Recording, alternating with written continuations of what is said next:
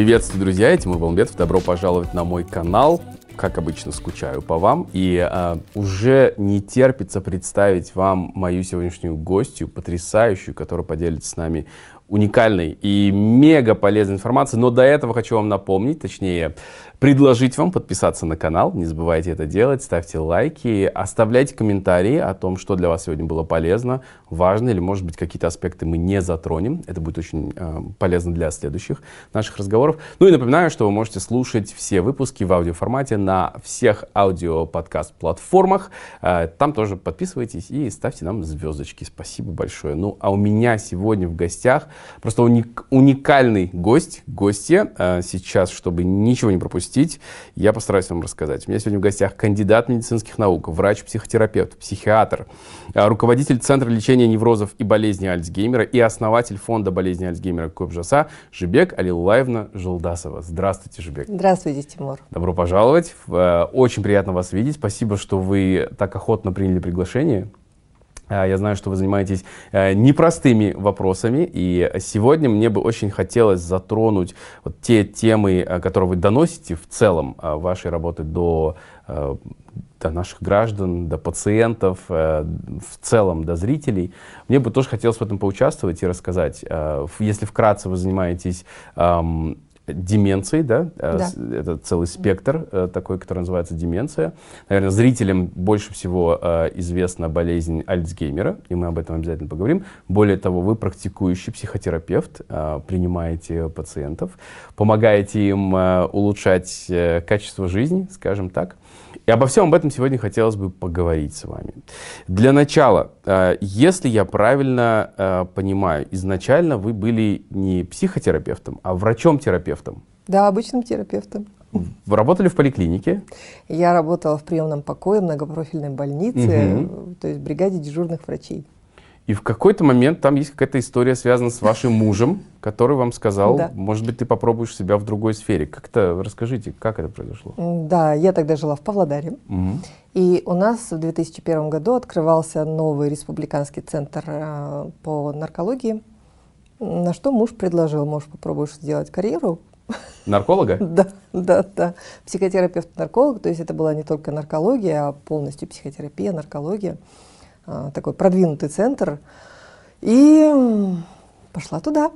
Это ведь было... С чего психотерапия началась у меня? Это на заре 2000-х, я правильно да, понимаю? 2001 год. 2001 год. К этому времени у меня уже был стаж работы 5 лет обычным терапевтом. М-м, сложно было переучиваться, Нет. вот вступать в такую серьезную, э, ну, как бы профессию целую отдельную? Сначала было трудно, но как бы базовая подготовка у всех врачей, она же mm-hmm. одинаковая. Mm-hmm. Делаешь акцент. У нас был замечательный преподаватель, то есть наш научный руководитель Катков Александр Лазаревич. Ему очень благодарна, после чего мы, в принципе, все стали хорошими психотерапевтами, mm. психиатрами. В какой момент вы поняли, что все-таки психотерапия, психи... психиатрия — это мое? Не, не медицина как таковая, вот вы учились на медика, в итоге стали э, психотерапевтом. Как вы поняли, что именно вот в этом направлении я буду двигаться дальше?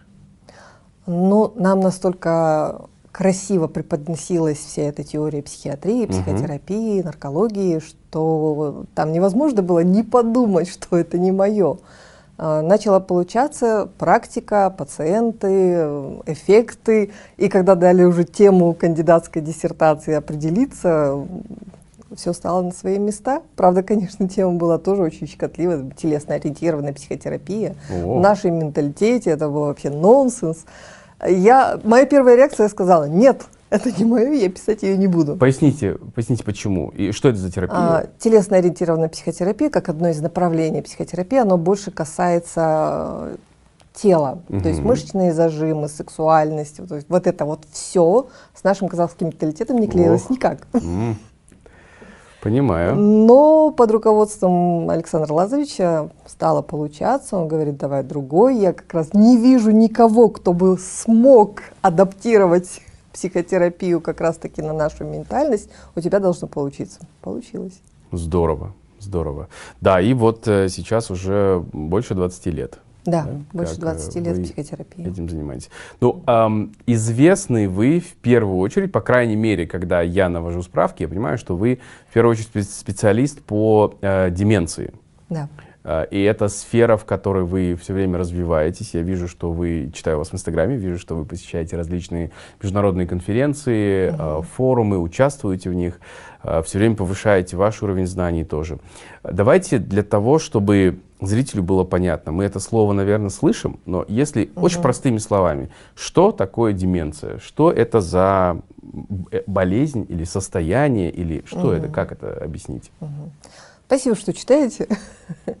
Но деменция, да, это бич современного общества. Считается до пандемии, а, и если сравнивать состояние по деменциям до пандемии и сейчас, то сейчас ученые как раз-таки говорят, что если бы не текущая пережитая нами пандемия, то эпидемия во всем мире считалась бы деменцией да. катастрофично растущее по количеству заболевания. Причин деменции очень много, и это, если простыми словами сказать, прогрессирующее ухудшение памяти, интеллекта и других когнитивных функций.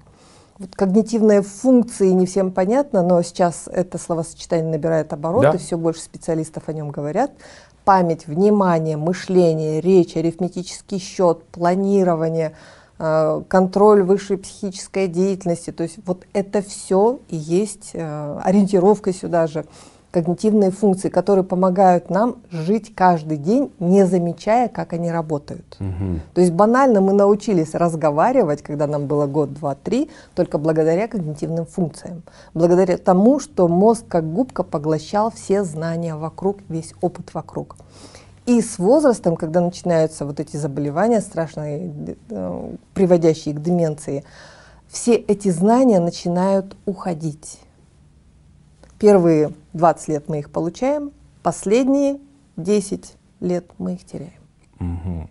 Я правильно понимаю, что они, как вы говорите, уходят, стираются, исчезают, эм, с, начиная с кратковременных и затем уже э, то, что было 10, 20, 30 лет назад? Как это или, или это происходит по-разному у всех?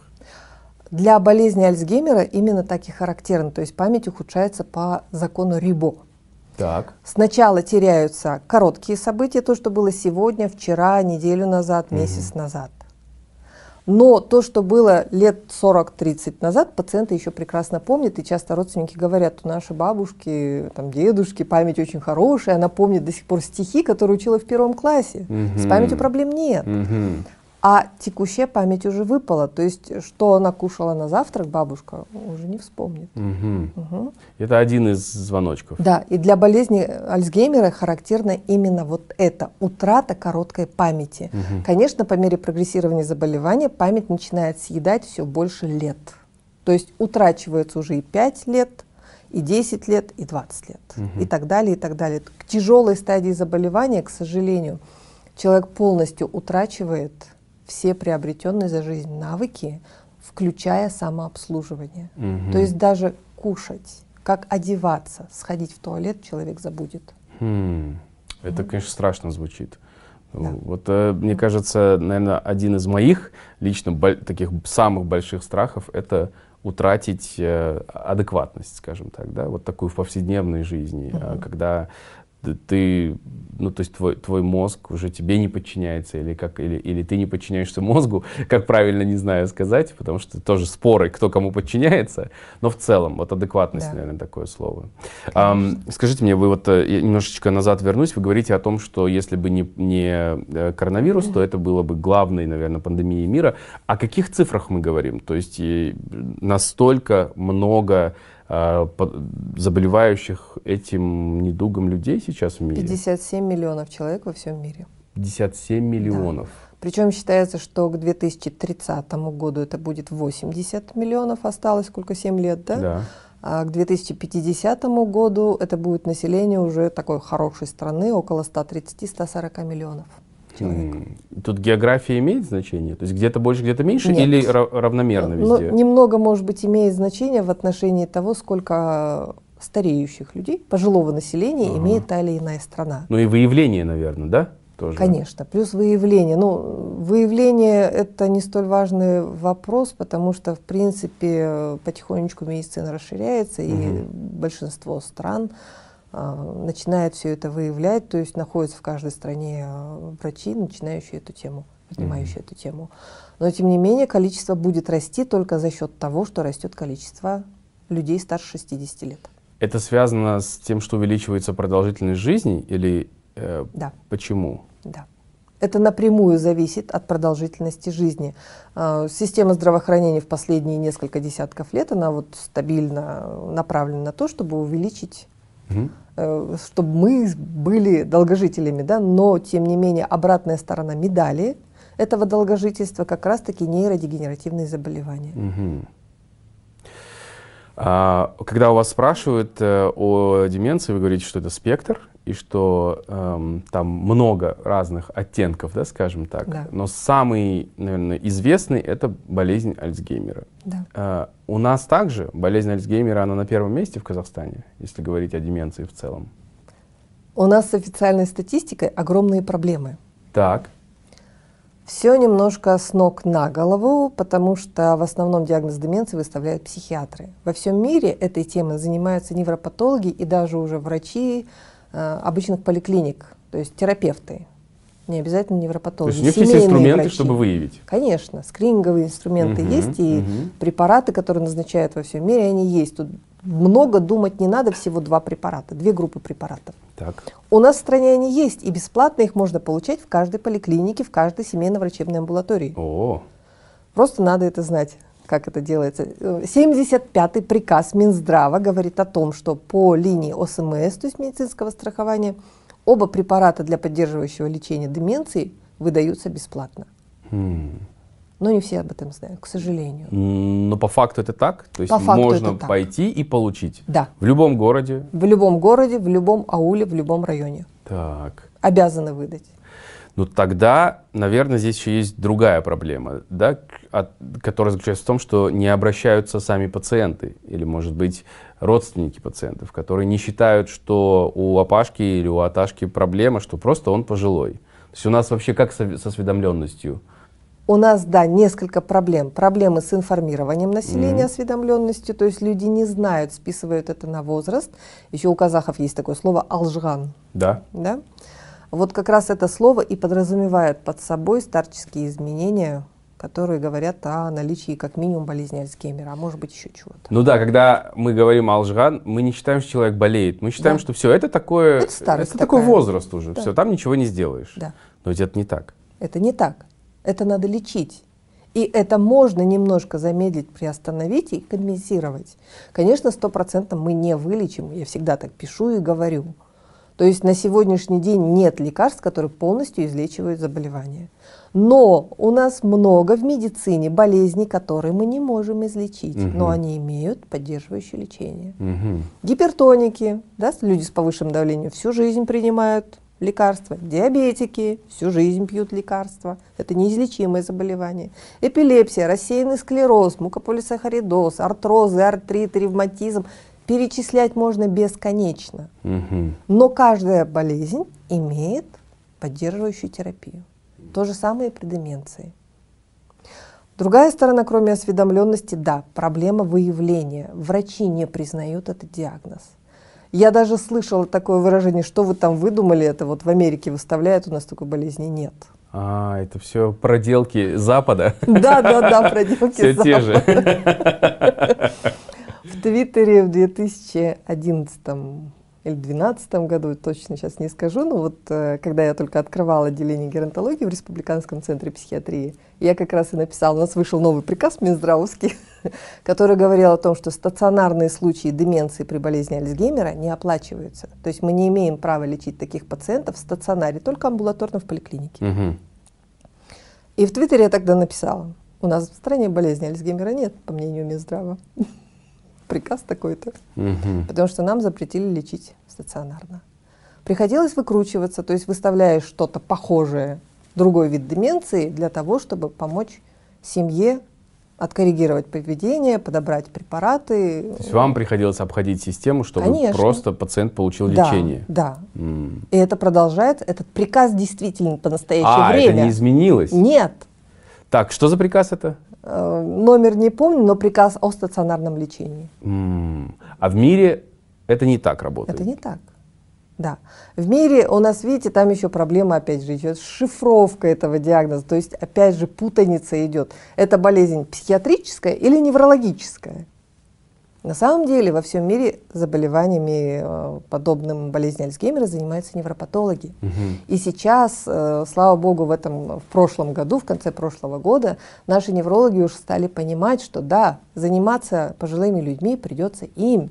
Э, Немецкий специалист Хачинский, он как раз в 2019 году издал манифест, который говорит о том, что у невропатологов самые часто встречающиеся заболевания – это инсульты и деменция. О, Инсульты занимают что-то около 40%, и деменция занимает 10%.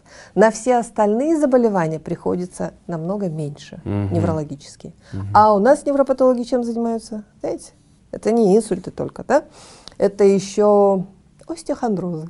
А, что из 90-х прямо такое, остеохондроз. Да-да-да.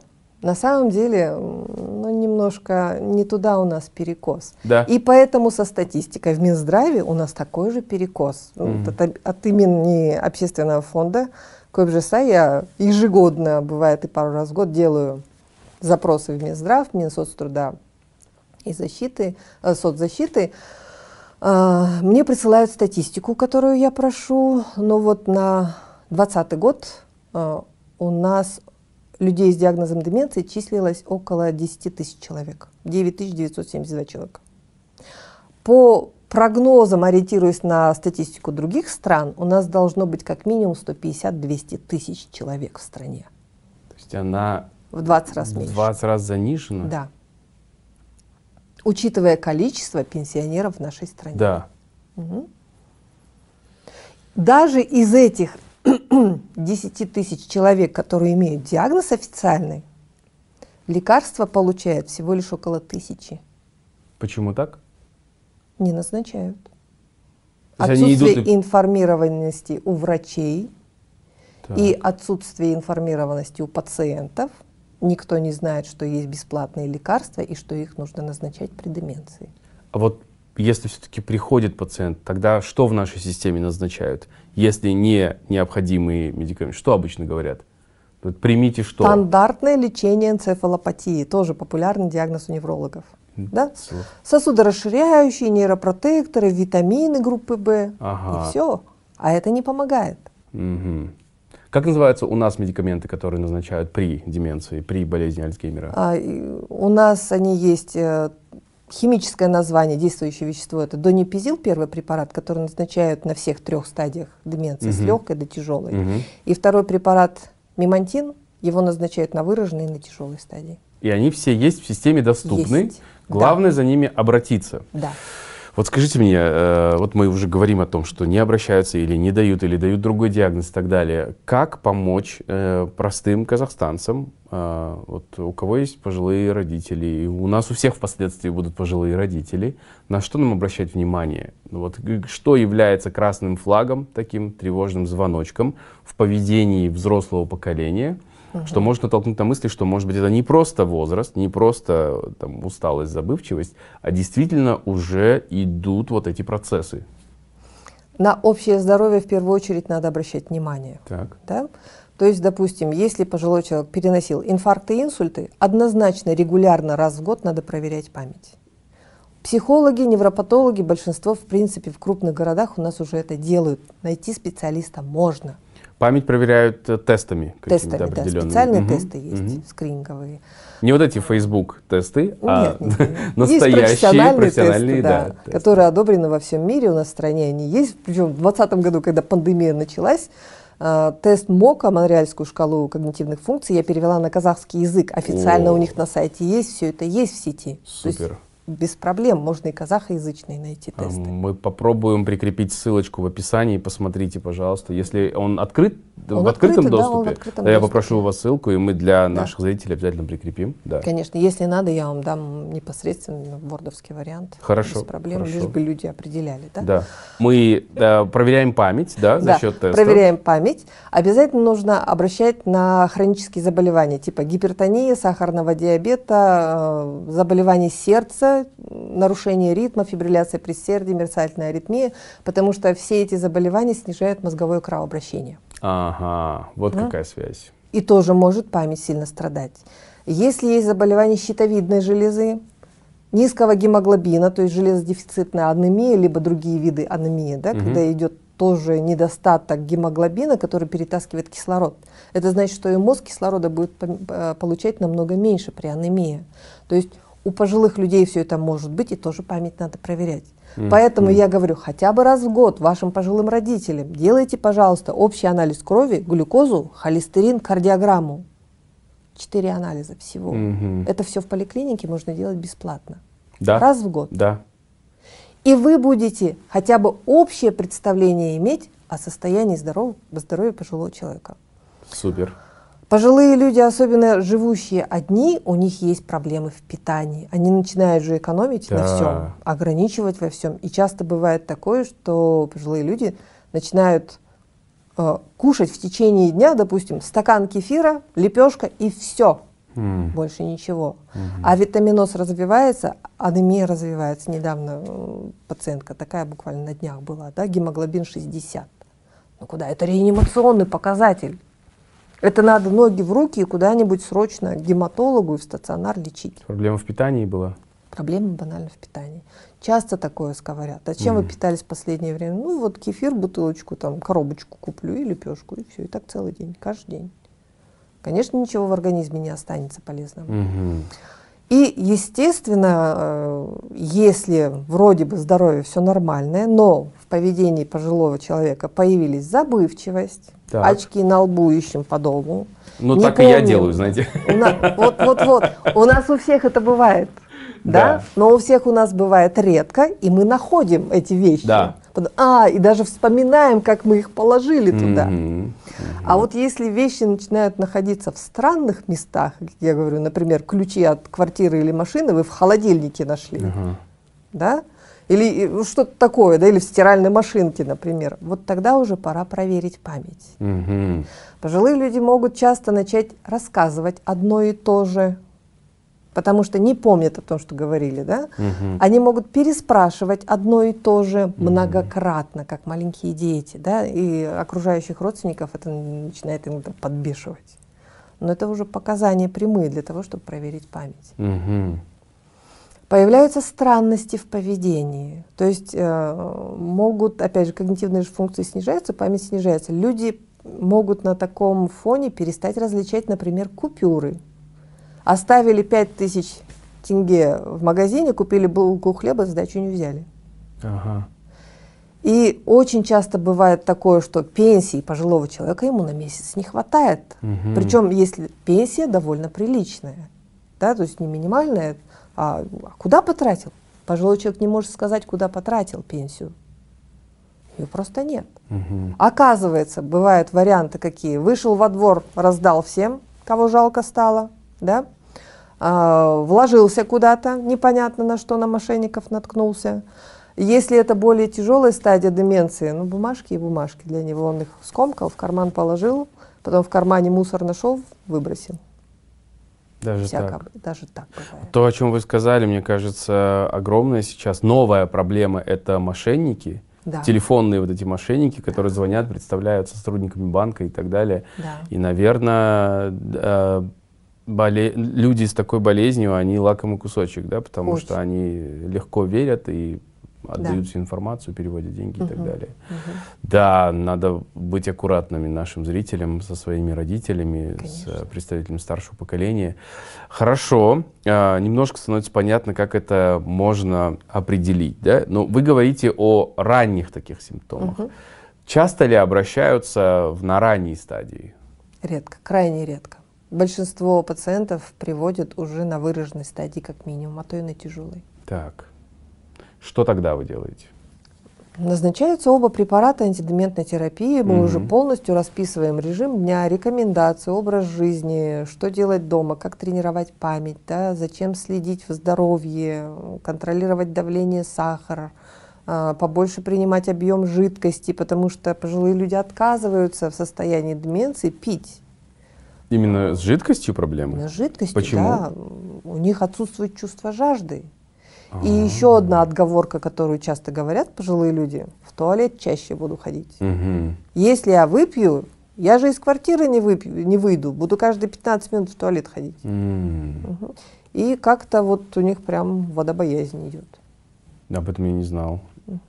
Это очень А на интересно. этом фоне, опять же, обезвоживание у пожилых людей развивается очень быстро, кровь сгущается, риски инфарктов, инсультов, естественно, повышаются во много раз. Ох, И да. память будет снижаться еще быстрее, потому что мозг. Мозг, нервные клетки работают на воде, я всегда говорю. Да, это очень, это очень важный совет. Это очень крутой такой лайфхак. Да? Нужно следить Да. за тем, чтобы наши близкие, да и мы сами тоже потребляли достаточное количество воды, ну, жидкости в целом. Да.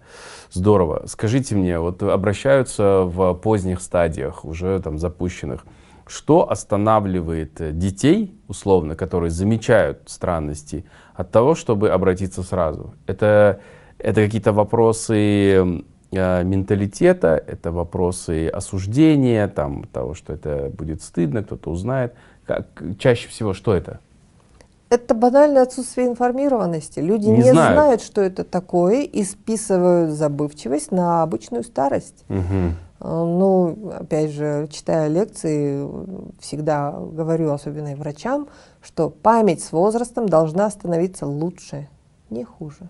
М. Вербальная память улучшается, да, рабочая память может быть немножко снизится. Да, объясните разницу, да. А, Видов памяти очень много. Вербальная память это которая с помощью слов. Так. У нас с возрастом опыт расширяется, мы становимся мудрее в идеале, да? Лексикон расширяется, то есть словарный запас расширяется. Хотелось бы надеяться. Естественно, в идеале. да. Ну, нам же нужно стремиться к лучшему. Да. И вот за счет того, что словарный запас богаче, изъясняемся мы лучше, доносим мысль с возрастом, по идее, лучше, вербальная память тоже становится лучше. Ага. А рабочая память это вот та самая оперативная память, которая вот, ну, короткий план на сегодня. Да, выйти в магазин, там, сходить к внуку, что-то такое. Вот она может немножко снизиться. Мгм. Ничего страшного в этом нет, потому что такое происходит только за счет того, что вообще все процессы к пожилому возрасту, вообще после 30 лет, начинают замедляться. Естественно, и мышление.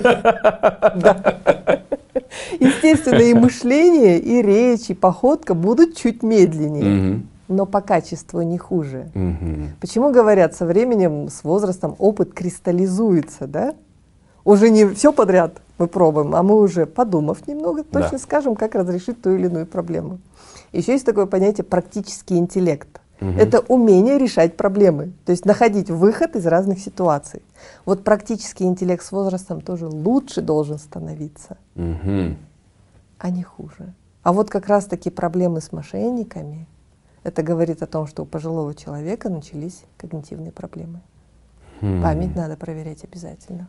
Хорошо, хорошо. Я думаю, что мы, мы все запомнили уже, что жидкость, память, анализы обязательно хотя бы раз Да. в год. Это, да, это полезные советы. А, Если говорить о том, а, куда вообще движется а, наука, медицина в этой отрасли. Я недавно прочел буквально 3 января да, вот, э, о том, что американская э, ассоциация FDA, э, ну, то есть это такой орган, который одобряет или не одобряет, допускает, не допускает к продаже продукты питания, медикаменты и так далее. Совершенно верно. Они одобрили э, после серии тестов новый э, медикамент, новое лекарство, скажем так, э, от болезни Альцгеймера. Да. А, называется он, так, сейчас... Леканимаб. Да, да. Э, Раньше по-другому назывался, точнее, раньше он назывался так, по-моему, да? Э, Это название Леканимаб. действующего вещества. Вещества. Торговое а лекарство название. называется ликемби. Да. Как-то вот так вот, таким Да. образом. Это Ам, торговое название. Да, да, ну это вот э, там парацетамол, да, условно, Да. и так далее. Я прочел, что терапия, эм, в год с таким медикаментом будет стоить 26,5 тысяч долларов. Да. Это для нас страшные суммы. Да. Э, представить, что для того, чтобы ну, Апашка чуть-чуть, вот Апашке чуть-чуть с памятью было лучше, мы бы тратили 26 тысяч долларов, мне кажется, нам ну, Далеко не, не каждый позволит. Не каждый сможет себе это позволить. А, вообще расскажите мне, когда все-таки медикаменты назначаются, что, что мы пытаемся сделать? То есть просто улучшить немного качество жизни или действительно мы видим там разительные такие изменения а, в поведении, в качестве жизни, да, угу. в эмоциональном состоянии пациента? Как это работает? То оба, скажем, пошли в поликлинику, оба лекарства получили, принимают. Что происходит? Чем раньше обратился пациент, да. тем эффективнее работают лекарства. 70-80% пациентов улучшения дают. Да. И еще процентов 10 дают стабилизацию процесса, прогрессировать перестает. Угу. Но, к сожалению, всегда есть 10-15% пациентов, которым лекарства не помогают. Угу. К сожалению. Угу. Опять же, это связано больше с тем, что обратились на поздней стадии. Угу. То есть чем позже приходит пациент, есть в медицине такое понятие хрупкость пациента. Вот чем выше эта хрупкость пациента, тем хуже переносится и лекарство. Так. Хрупкость измеряется тоже, смотрите. Если пациент в течение одной минуты не смог от вашей двери там на расстоянии трех метров дойти до кресла и сесть в него, устроиться удобно, это повышенная хрупкость. Угу. Значит, этот пациент будет чаще спотыкаться, падать, чаще у него будут переломы, и метаболизм, обмен веществ в его организме замедлен до такой степени, что на лекарство пойдет извращенная реакция. Ага. Это очень тоже тяжелые пациенты. Угу с ними э, бывает невозможно работать, потому что перебираешь лекарства, не подходят. Вы как считаете, вот эти новые лекарства, которые сейчас одобрены в Америке, они до нас дойдут? Лекарства неоднозначные. Это новое поколение вообще препаратов, э, которые появились во всем мире для лечения многих заболеваний, не только нейродегенеративных, типа болезни Альцгеймера. А, препараты иммунотерапии они называются. Все, что на МАП, ЗАП качается, это вот новое поколение препаратов иммунотерапии. Они сейчас активно используются в онкологии, ревматологии, при других заболеваниях. И самое, наверное, хорошее в них то, что они активируют иммунитет для того, чтобы организм сам уничтожал вредоносный фактор. При болезни Альцгеймера тоже нашли бета-амилоид, который накапливается с возрастом угу. и начинает повреждать нервные клетки. Вот когда этот бета-амилоид максимально накоплен, имеет смысл назначать оба этих препарата, адуканумаб или канимаб, которые активируют иммунную систему нашу для уничтожения этого бета-амилоида. Угу. Но там не все так однозначно. Прошлым летом был, было два скандала в психиатрии, так. в неврологии, да, в нейронауках. Первый скандал как раз-таки касался насчет теории накопления бета-амилоида при болезни Альцгеймера. А, нашлось исследование, которое спустя уже много лет, исследованию, по-моему, больше 20 лет, но нашелся ученый, который перепроверил эту первичную статью о накоплении бета-амилоиде и нашел в ней ошибки. Mm. И получается, что из-за этих ошибок статья практически недостоверна. И теория бета-амилоида встала под большим вопросом. Она не до конца рассыпалась, потому что видов бета-амилоида довольно много. Там, а, они нумеруются угу, 1, 2, 3 угу. до там, 80, что-то такое. И вот бета-амилоид 56 в этой статье оказался недостоверным. Угу. Но другие виды бета-амилоида ну, пока пока имеют место быть. Okay. По крайней мере, на тех методах исследований, которые используют в США, в Европе, это сканирование мозга с помощью позитронной эмиссионной томографии, которая может выявить накопление бета-амилоида. У нас этого исследования нет, мы этого не делаем, но, по крайней мере, это исследование показывает, что да, при болезни Альцгеймера бета-амилоид накапливается. И вот против него оба эти лекарства. Ну, там тоже не все так просто с побочными эффектами. То есть 20% пациентов у них дали побочные эффекты в виде отека головного мозга и микрокровоизлияний. 20% это ведь много. Пятая часть, да, каждый пятый практически. Угу. Но, по крайней мере, клинически эти побочки почти не ощущаются. Их видно только на нейровизуализации, то есть по данным МРТ сканирования. А, На томограммах видно. ага. Мгм. Тем не менее, оно есть. Ну и несмотря на все это, FDA все равно а, Одобрила. Оба да. препарата, и адуканумаб, тоже он скандальным оказался, да, и ликанимаб, они прошли через FDA по ускоренной программе. Мгм. Почему? Потому что, по-моему, в 2010, точно дату не скажу, но вот больше 10 лет назад был э, где-то в Европе большой экономический форум, на котором подняли вопрос деменции, Мгм. и тогда же поставили цель в ближайшие там, 10, 15, 20 лет найти лекарство от болезни Альцгеймера. Теперь его усиленно выполняют. Мгм. Ну и, наверное, еще фактор то, о чем вы и ранее говорили, что это обретает сейчас масштабы пандемии. Конечно, То да, сильно, очень большой прирост да, заболевающих. огромный прирост. А, Вы знаете, вот мне, честно говоря, э, э, по- помогло вообще хоть немного познакомиться э, с э, этим заболеванием. Мне медиа помогли, ну, то есть фильмы, да, Да. какие-то. Я э, одна из моих, это сейчас еще очень смешно, потому что она очень такая плаксивая, но одна из моих любимых мелодрам называется "Дневник памяти". Да. Очень нравится мне этот фильм, и эта история там потрясающая а, о любви, конечно же, где ам, муж, он борется за свою жену до конца, несмотря на то, что она его не помнит, отталкивает, живет в специальном а, учреждении, где заботятся о престарелых людях, а он вот переезжает к ней туда, как Да. пациент. Простите за спойлеры, но фильму 20 с чем-то лет, надеюсь, что вы его уже видели. Старый фильм, но Да. очень хороший. А, И а, просто вот постепенно втирается к ней в доверие, чтобы хотя бы на час каждый день она его вспомнила, и они могли бы поговорить. Это, конечно, до мурашек красиво и печально в то же самое время. Ну и совсем недавно, если говорить о том, что вот массы начинают об этом узнавать, а, известный актер Крис Хемсворт, который Да. играет Тора, известный голливудский, э, был диагностирован, тоже у него обнаружили э, гены, которые отвечают за возникновение э, болезни Альцгеймера в э, пожилом, ну, в дальнейшем, да, в жизни. Да,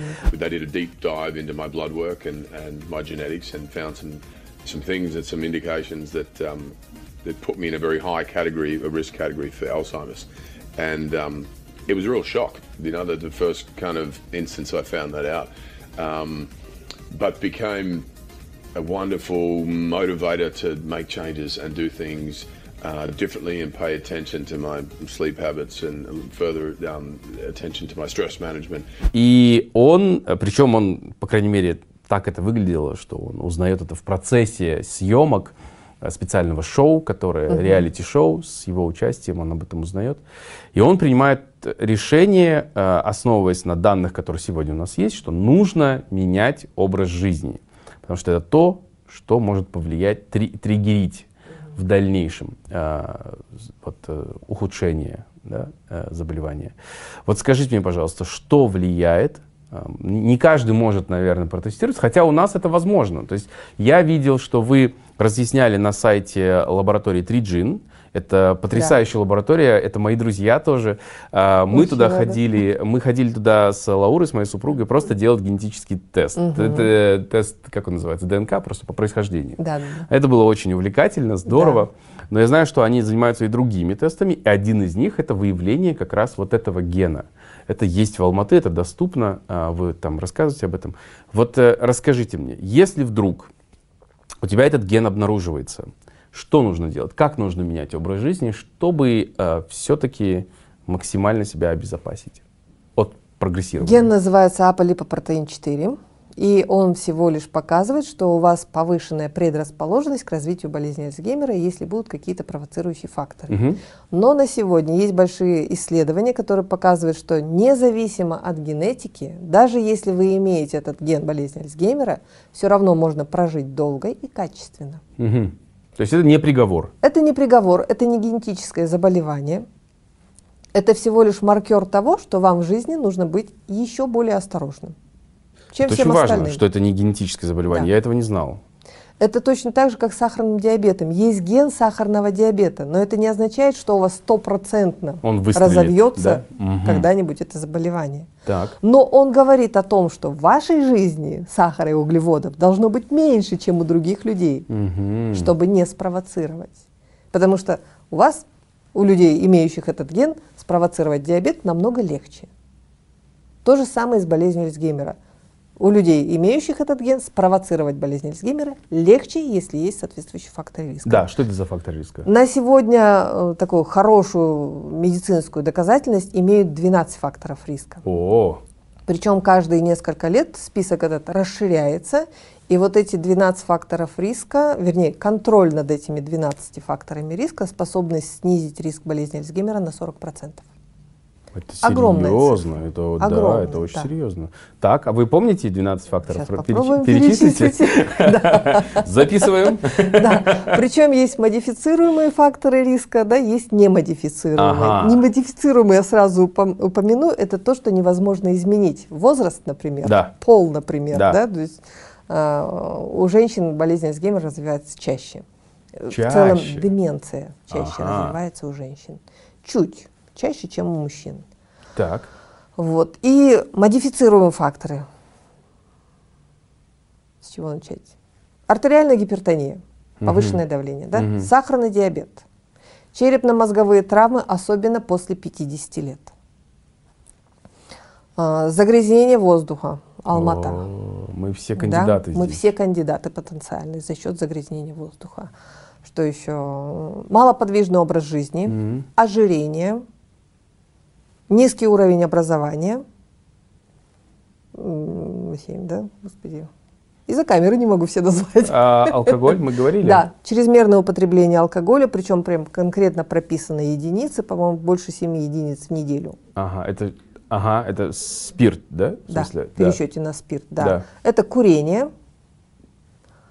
а, депрессии среднего возраста, Мгм. социальная изоляция, причем за пандемию, вот как раз, когда мы изолировались, старались оберегать наших пожилых людей, деменции тоже стало больше за счет изоляции. А, Ну, Еще что-то не назвала. То есть э, социум влияет тоже, да? Да, Доступ к сильно социуму. влияет, М. конечно.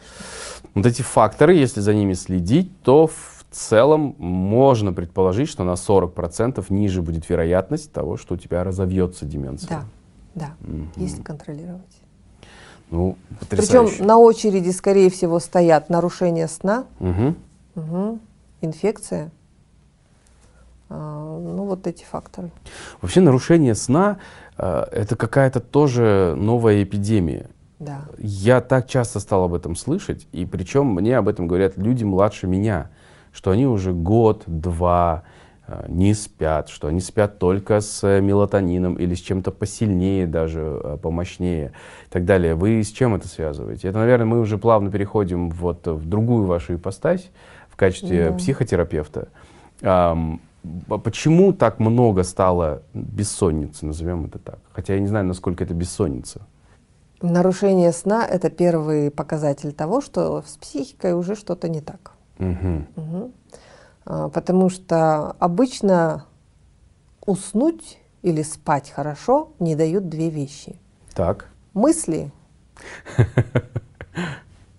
и расслабленность.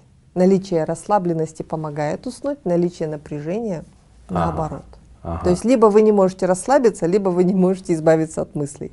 Ну, да, звучит э, как правда. В жизни так и происходит. Да. И вот именно эти два фактора, они нарушают сон. Мысли берутся откуда? Мы пережили какую-то стрессовую тяжелую ситуацию и продолжаем ее бесконечно жевать. Прокручиваем, да? Прокручиваем, прокручиваем, что ее не дает уснуть. Мгм. За счет того, что мозг не отдыхает, он становится еще более стрессоуязвимым. Мгм. Мгм. И на этом фоне вы будете подвержены большим стрессам, значит, накручивать будете еще больше. Начнет расти тревога, появятся страхи, а там и Панические полшага атаки. до депрессии. Да, Ага. Панические атаки и депрессия. Поэтому, если появились только нарушения сна, а остальное еще в порядке, нужно восстановить сон как можно быстрее.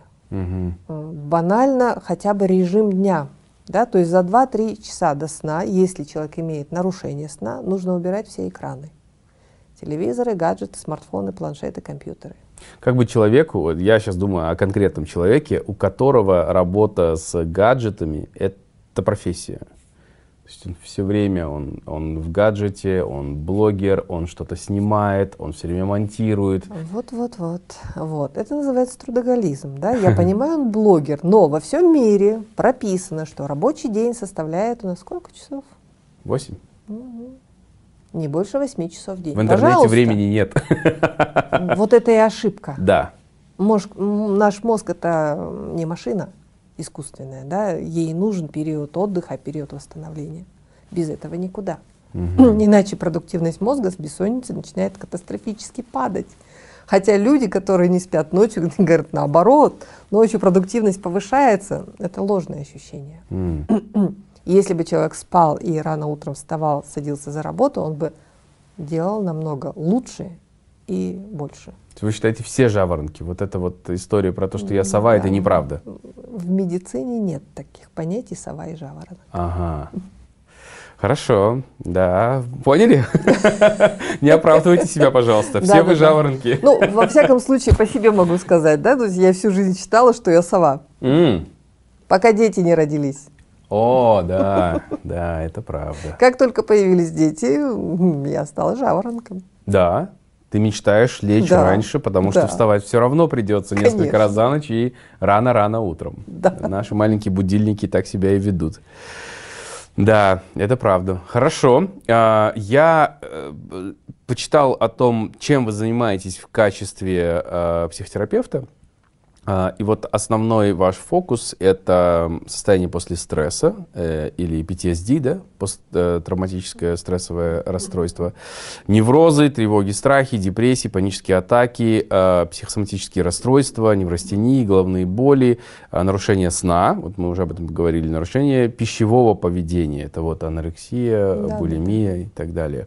Но я тоже вижу, что э, по вашим соцсетям, я вижу, что для вас э, такая, наверное, очень важная тема — это семейные отношения. Это вы очень много пишете про взаимоотношения э, свекрови и невесток, енешек и килинок.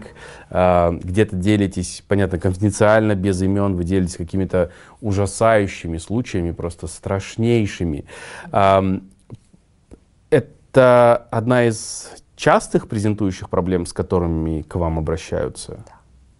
К сожалению, да. Причем многие из наших психологов, ну, по крайней мере, те, которые пишут, и уже однозначно все, которые не пишут, они слышат от своих клиентов эти ужасные истории. Мгм. Это не только я. Мгм.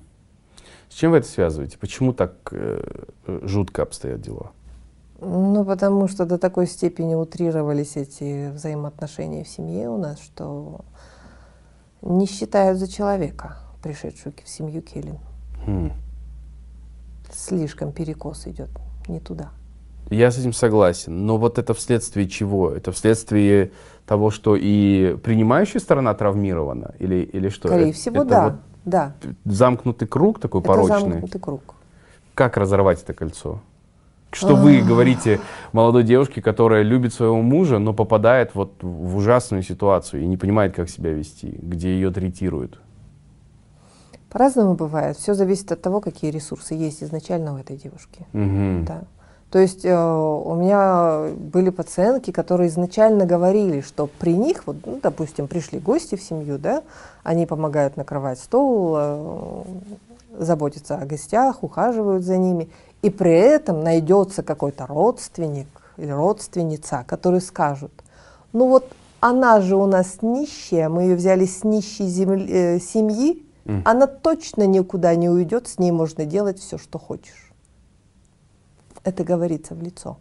Хм. Вот откуда эти Еще люди? и прилюдно, скорее Еще всего. и прилюдно, за столом большим, при Мгм. гостях, при, всех, при всей родне.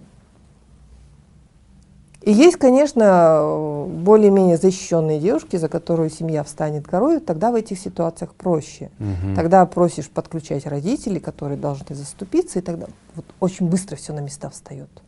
Как только за девушку есть кому заступиться, все намного проще. Мгм. Очень страшно, когда некому. Не считаете ли вы, что вот это показатель того, что в целом у нас занижена ценность личности? Да. То есть мы не относимся к другим людям, ну и, соответственно, наверное, и к себе тоже, потому что это все равно не может не касаться твоего отношения к себе. Мы не относимся к ним как э, полноценным, как драгоценным личностям, людям. Почему так? где это, это наследие советского периода, а, или это и наша тоже история, ну, в смысле, вот, э, я, со многими гостями я пытаюсь разобраться, то есть, где мы, казахи, где наш казахский, условно, менталитет, наследие, где это привитое совком, нам обезличивание просто людей, которые просто превращаются в батарейки, э, питающие систему сейчас, спустя 30 лет, кто мы, тоже мы вот до сих пор разбираемся. И где э, вот здесь во всем этом место личности? Как вы Трудно на это смотрите? сказать. Факторов очень много. Может быть, и последствия Советского Союза и 90-х годов, угу. когда все рухнуло, и людям приходилось просто выживать, кто на, во что гораздо. Да? Но, тем не менее, у меня коллега, бабушка, которая жила еще до революции, рассказывала ей, когда она, Келлин, пришла в семью мужа, ее только что родившую в юрте подняли, заставили ухаживать за гостями. Mm. Так что это есть еще где-то глубже в нас. Mm-hmm. Это не только последствия Советского Союза. Когда начинают вот эти истории по крупиночкам собирать, ну, люди не будут врать. Mm-hmm. Нет этого такого. Скажите, этот, рассказываю, честно. этот конфликт вообще он разрешим? Конфликт свекрови и невестки. Его, его возможно как-то вот, знаю, помимо вот этого вынужденный контактировать, привести в какое-то здоровое состояние, более-менее здоровое состояние? Я думаю, можно. Любые проблемы имеют решение. Угу. Главное этим систематически заниматься. То есть нужно, опять же, делиться ценностями, истинами, которые есть у нас. Угу. Делиться тем, как оно нужно, как правильно, как красиво, как уважительно, как сохранять уважение ко всем членам общества, независимо от того, кто ты, кто твое происхождение. Да? То есть у нас почему-то есть мнение, что вот из грязи в князи, есть же такие словосочетания, да, да, да. нувориши и так далее. То есть прошлое не определяет будущее. Неважно, где ты, кем, в каких условиях родился и от кого. Важно то, кем ты станешь. Угу. Не важно, как с тобой обращались раньше, что ты пережил. Важно, что ты будешь делать в будущем, что ты сам из себя представляешь. И вот это нужно доносить до людей. Но сейчас я встречаю очень много таких э, сознательных, молодых людей, их родителей, которые готовы меняться, идут навстречу, ищут диалоги, точки соприкосновения. То есть ну, движется потихонечку эта гора. Это здорово. И движется. это был мой вопрос. Я по э, молодому поколению понимаю, что и инструментов больше, и насмотренность, и интернет, и сейчас очень много людей, которые, даже вы, вы пишете о, о, об огромном количестве вещей полезных, которые раньше ну, сложно было где-то увидеть, угу. просто листая там, да. в телефоне что-то. Но скажите мне, взрослые поколения, те же самые вот э, енешки, не, не потому что я принимаю какую-то сторону, но они обращаются к психологам, к психотерапевтам, они приходят и говорят, вот такая проблема, может быть проблема во мне, а может быть нет, как мне быть? Или все же движение идет со стороны вот, молодого поколения? Большая часть, большая часть это все-таки молодое поколение. Mm-hmm. Но нет-нет, иногда и появляются и взрослые люди, которые готовы меняться, что-то в себе ищут, Mm-hmm. хотят быть полезными, хотят сохранить большую семью и хорошие отношения бывают. И, конечно, мало по пальцам пересчитать. И жаль, конечно, что так, да. Вы считаете, что все еще это вопрос э, стигмы социальной, что мы к психологам не ходим и к психотерапевтам, мы же не психи? Это, это все еще есть это, или потихонечку мы как-то справляемся с этим страхом? Ну, за те 20 лет, что я практикую, ситуация лучше стала, стала потихонечку. Так. То есть 20 лет назад к психологам, психотерапевтам совсем единицы ходили. Угу. Сейчас, по крайней мере, люди уже начали различать, какие специалисты, кто чем занимается, к какому нужно обратиться и что делать. Угу. Охотнее идут, лучше понимают, ну и, по крайней мере, уже рекомендуют друг другу. Даже есть компании, в которых, ну, не знаю, как-то стало принятым хвастаться, что ли, что мой психотерапевт сказал вот так. Да, абсолютно так, да. Да. Делятся да. контактами иногда. Делятся контактами. Это уже хорошо.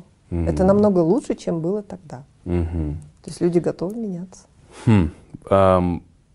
Вот э, вы замужем, у вас трое детей. Ваша история, она была вот такой сложной отношений э, со свекровью, э, вот когда вы только-только вступили в брак? Или же у вас, наоборот, все получилось сразу, потому что у вас были какие-то инструменты, и, или вы там отстаивали свои границы и так далее? Как, как в вашей жизни это получилось? Но как-то мне, наверное, повезло, что все было относительно спокойно. Мгм. Да, конечно, мелкие трения были, ну, не без этого. И это, они- это часть жизни. нормально, да. да. Но все же это решаемо по ходу жизни. да. Муж всегда на моей стороне. О, это важный Со вопрос. стороны мужа я всегда поддержку чувствовала.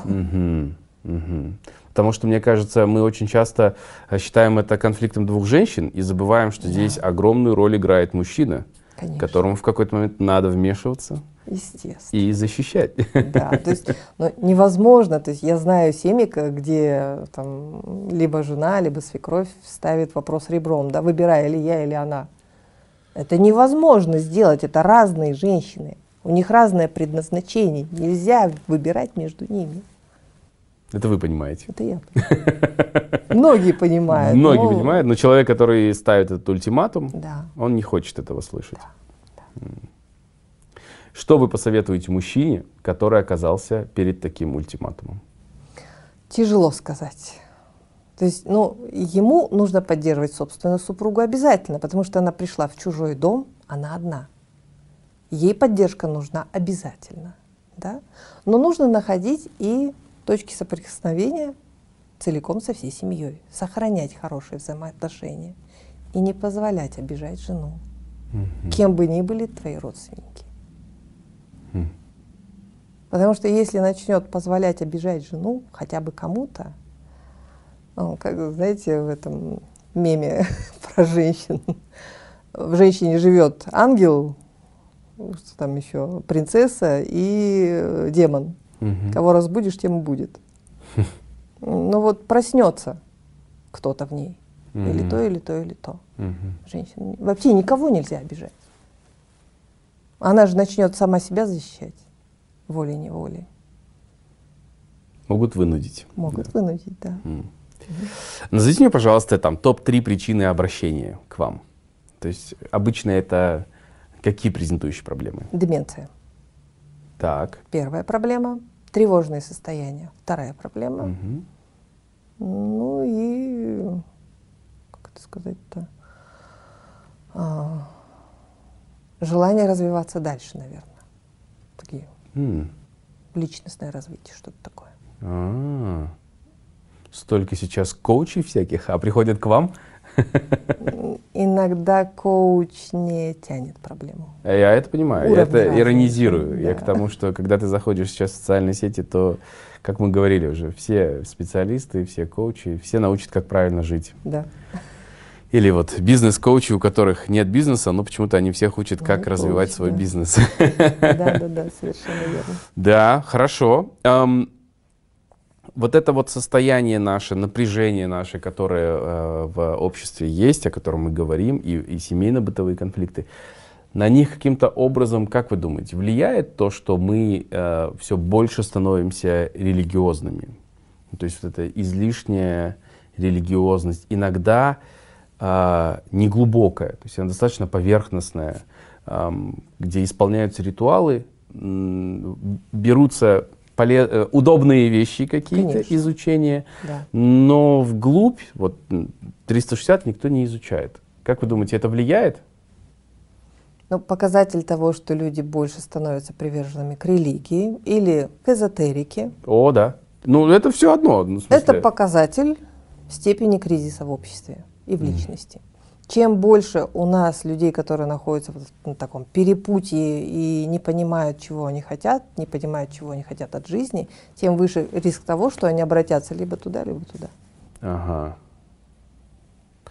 Вот мне интересно, ам, казалось бы, человек, который верит в Бога, он э, должен э, ценить, уважать то, что создал Бог, э, ценить другого человека, потому что вот он создан Богом. Но очень часто получается наоборот. И, и человека попирают, его права попирают, ну, то есть его пытаются задавить, загасить. Но вы правильно сказали, подобное. да, что человек выбирает только то, что ему удобно. Мгм. У нас много таких людей, поверхностных. Они пришли удовлетворить какую-то конкретную свою проблему. И все, а больше их ничего не интересует. То есть, а, что прям истинно религиозные были люди, которые на самом деле уважают всех остальных и э, защищают и окружающий мир, и себя, и вот, э, живут в гармонии с миром. Да их же очень мало. Мы их не слышим. Мы их не Они, слышим конечно же, есть, да. но мы их не знаем, потому что Да. они не запрещают фильмы, не запрещают футбол, Да. там, не запрещают женщин и Конечно. так далее. Мы просто их, ну, они не кричат, Да. они живут, это их отношения с Богом, они Да. занимаются своей семьей, там, своей жизнью и так Если далее. их попросить, они поделятся Да. своим опытом. Да, да, очень экологично, Конечно. без давления, без пробивания там головы гирей, как у нас бывают случаи ужасные просто. А, Мы уже сказали, что трое детей у вас. Мгм. Вы дома снимаете свою мантию и шляпу э, психотерапевта? Да. Или все-таки, или все-таки они обращаются к вам и говорят, мама, вот у меня вот это происходит, как с этим быть? Или же наоборот, у вас вот, или у них есть вот эта вот э, стена, что «М-м, нет, не пойду, там не, ста- это не спрошу. Как у вас обстоят дела с этим? Я обычная мама, обычная женщина. Вот все. Но я стараюсь заранее предупреждать детей о тех или иных ситуациях, объясняя им что-то, а, показывая, что выход есть всегда. Что бы ни случилось, выход есть всегда. Сын у меня вот летом поступал в университет. Грант, не грант, ЕНТ, не ЕНТ, без разницы, провалишь ты или сдашь. Все равно. Кем хочешь стать, туда иди. Поступил? Поступил. Кем решил стать, если это не секрет? Программный инженер. О, ну супер, я вас поздравляю, это здорово, здорово. Ну, давно программирует. Ну, по крайней мере, то есть есть. Не нужно из этого делать стресс И, и- и конец света. и конец да? света. Конечно. Вот э, с вашими младшими детьми, ну, наверное, и со всеми в целом, э, какое у вас отношение к э, тому, чтобы готовить детей к взрослению и к половому взрослению тоже? Вы, их, вы к этому подходили структурно, как-то системно? Или же тоже какой-то вы ощущали в этом дискомфорт, как часто бывает? Дети узнали где-то в другом месте. Расскажите, пожалуйста, про ваш опыт. А, Сначала, конечно, это было страшно. Но опять же, психотерапевт же все-таки Да? понимаешь, что необсуждаемых тем нет. Обо всем можно рассказать, все можно обсудить на доступном ребенку языке. Это нормально. Мгм. Находятся способы, да. Рано или поздно приходится говорить об этом.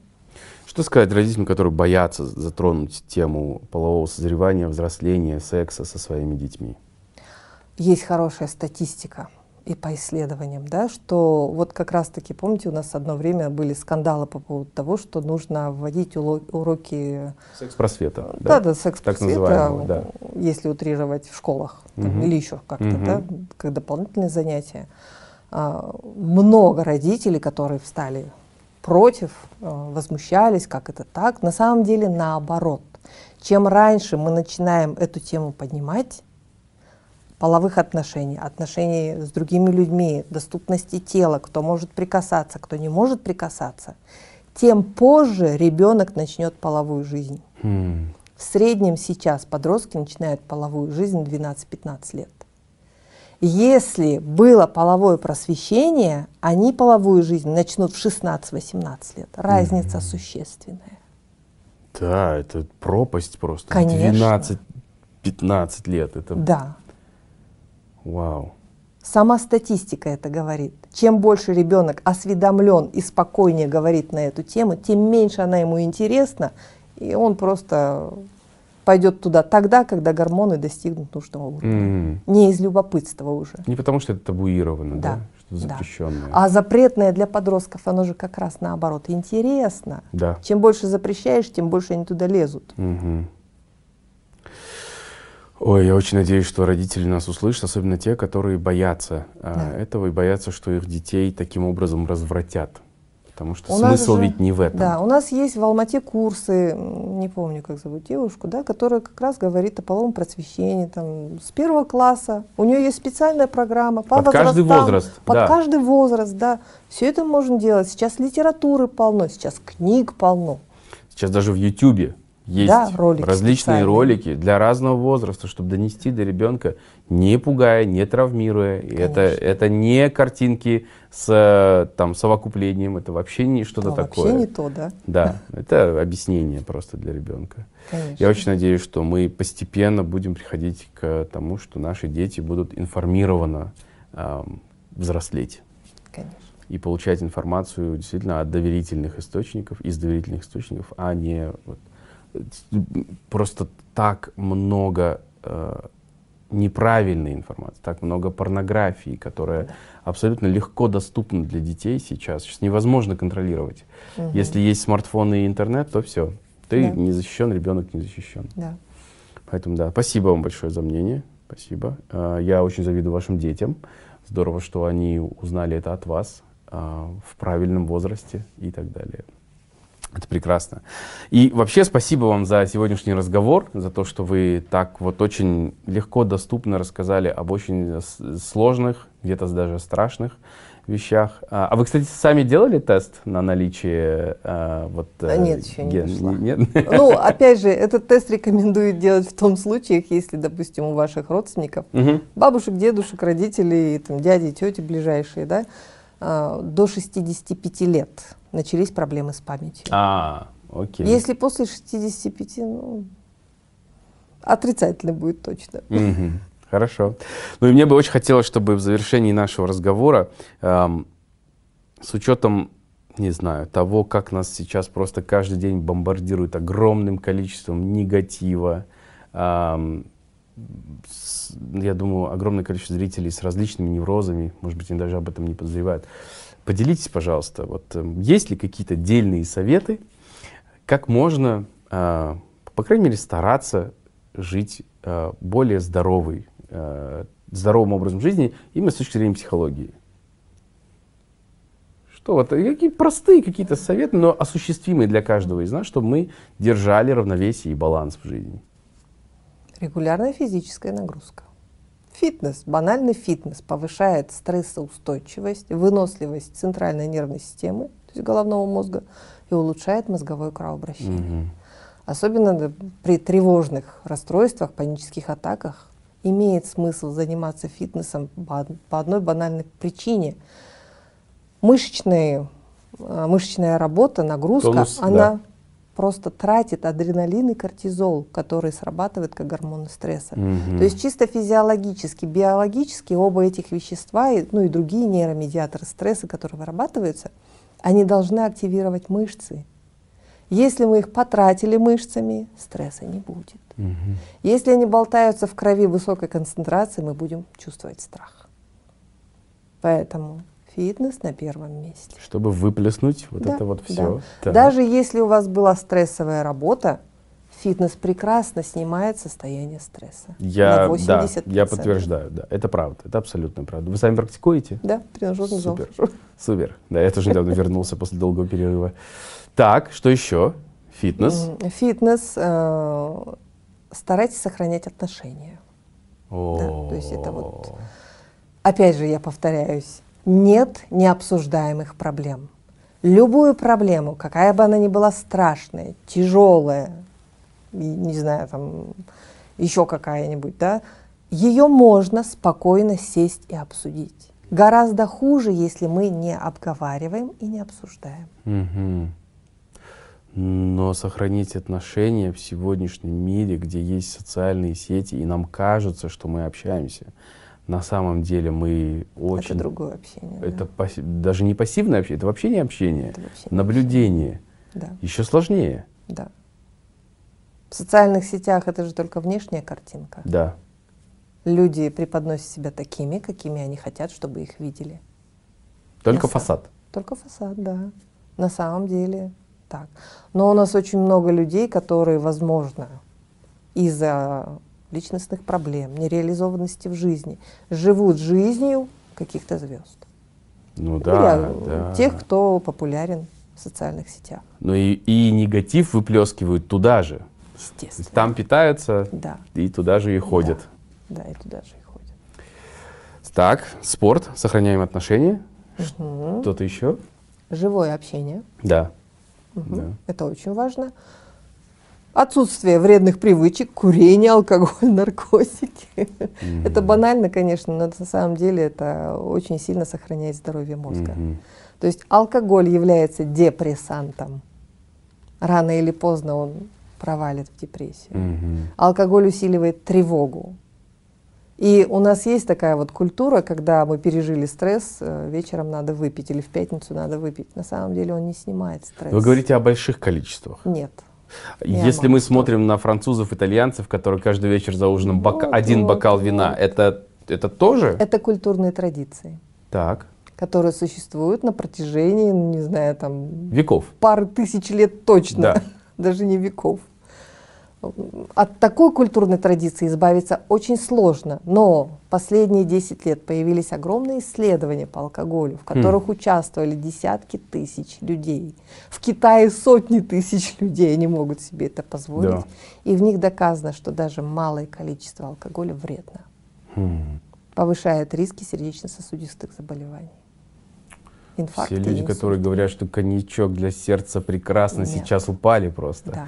Да, да. К сожалению, это так. Но культурные традиции будут еще оставаться. Конечно. Каждый раз, когда я поднимаю эту тему в соцсетях, там такой кошмар начинается в комментариях. Вы посягнули на святыню. Конечно, да, да. То же самое с курением для многих. Да как? Мне нравится курить, это же здорово. Это мое право, да. Ну, тогда просто имейте в виду, что ваши риски вот такие. Мгм.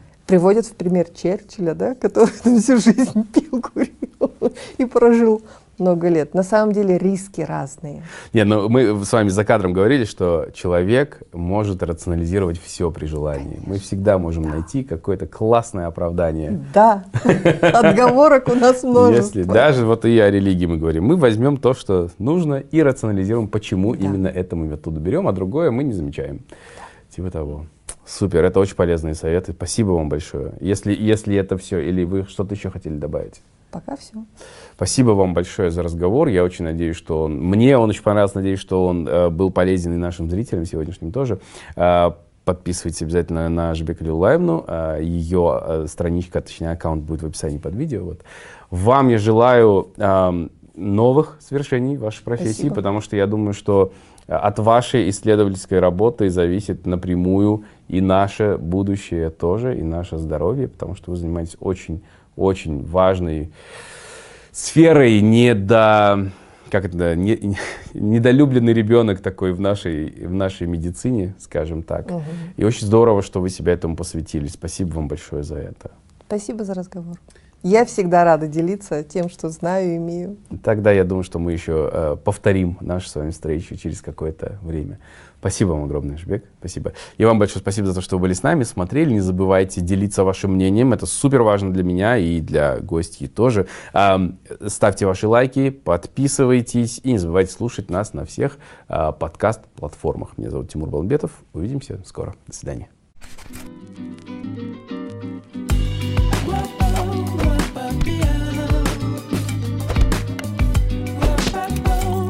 What's?